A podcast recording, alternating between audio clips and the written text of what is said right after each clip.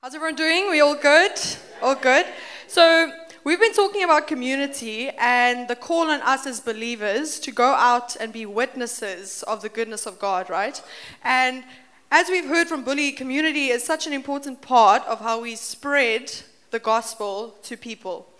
And when I think of the local church, I think it's very easy sometimes, for myself included, to pass off that responsibility to other people, right? We say, no, the people that work for the church, they can do ministry, they can go tell people about Jesus, or the pastors, they can speak to people on the streets about who God is, or the, the life, the life group people, they can invite strangers in their house and feed them. Like, that's not for me. But actually, today I want to challenge us and call us to more. You see, the Bible talks about the church as us. We are the church. Nowhere in the Bible does, when it speaks about the church, it speaks about a building. It specifically speaks about groups of people that believe in Jesus, accept the salvation, and follow in his teaching. And the last time I checked, I'm a person, and you all look like people. So that means that you and me are the church, right? That's great. So the, the title of my preach today is actually called Do It Yourself. Say, Do It Yourself. So in Luke chapter 10, Jesus tells a story about the Good Samaritan. And what happens was this guy was walking from one city to another, and um, these people come and like beat him up and rob him and just leave him on the ground with nothing. He couldn't stand, he couldn't help himself, he had nothing. And Jesus goes on to say that somebody comes walking past, and it's a priest. And you think in your mind, oh, great, the priest is going to help him. No, it says the priest saw him and he carried on walking. Next comes a temple's assistant, and the temple's assistant sees him and keeps on walking. Next person that comes by is a Samaritan, and in those times, nobody thought the Samaritan would be the, person to help. But the Bible, Jesus says that he felt compassion. And in verse 34, it says, um, Going over to him, the Samaritan soothed his wounds with olive oil and wine and bandaged them. Then he put the man on his own donkey and took him to an inn where he took care of him. Now, when I read that story, it really grips my heart. Sometimes it's like a wake up call. Because, can I ask you to, today, how many times are you the priest or are you the temple's assistant? How often do you just walk past people in need and just think, oh, it's fine, somebody else will do it?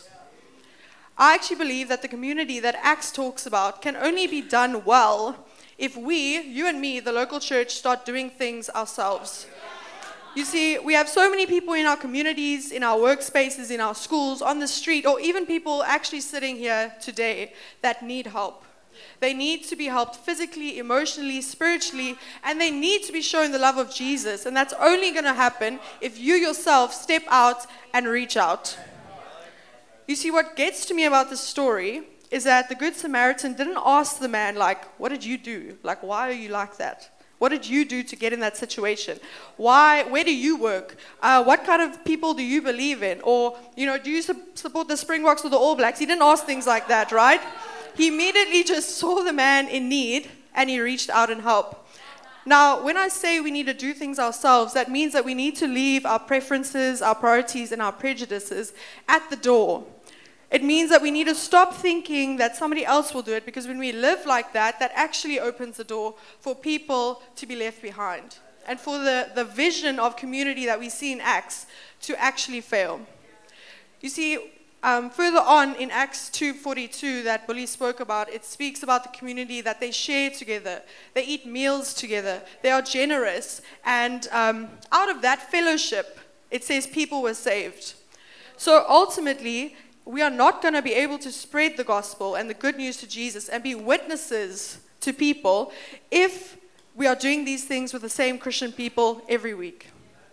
You see, we are walking past people who need to hear the gospel and who need to experience the love of Jesus.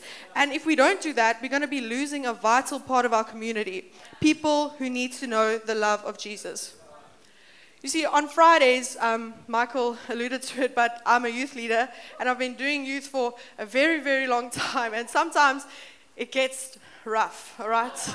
It's a bit rough, and I'm like, I do not want to spend my Friday night with these kids that are screaming and going on, and we're trying to pack the chairs, and you pack it right, and then they pack it skew, and then it's just like, Jesus, I need your strength, right? But actually, the reason I do youth sometimes is because the story of the Good Samaritan has gripped my heart. There are youth in my, peop- uh, in my story that I know that every day they go to school, their teachers walk past them, their parents walk past them, their friends walk past them. They are ne- in need of emotional, spiritual, sometimes physical help, but nobody is stopping to see them and to help them. So, in closing, I actually want to practically challenge us to, to this morning. Um, you see, sometimes we can just hear little sevens or actual preachers and be like, oh, that's nice. But can I actually challenge you? We still have a minute and 25 seconds. Can you take out your phones? In a, take out your phones. And if this message has actually gripped your heart, just like the story of the Good Samaritan grips mine, can I ask that you message someone that you think might need to be shown the love of Jesus? Message someone that you think, I don't, you may not even know if they need help. But ask the Holy Spirit now, who is it that you want me to reach out to? Because when we invite people to things, you know, invite them to dinner, invite them to carols next week, guys. That is such a good time for people to see the love of Jesus and the, me- the meaning of Christmas. When you invite them to these things, they can be shown the love of Jesus and they can actually ask for help that you never even knew they needed. There are people all over our city who need help, and they need to be shown the goodness of God. But if we, it will only happen if we stop walking past. We need to stop, reach out, and start showing them the love of Jesus. And if you're not going to do it yourself, so ma'am, it's not going to be done. So, can I encourage you, message that person, go speak to somebody after the service, and just reach out and stop walking past. Thank you.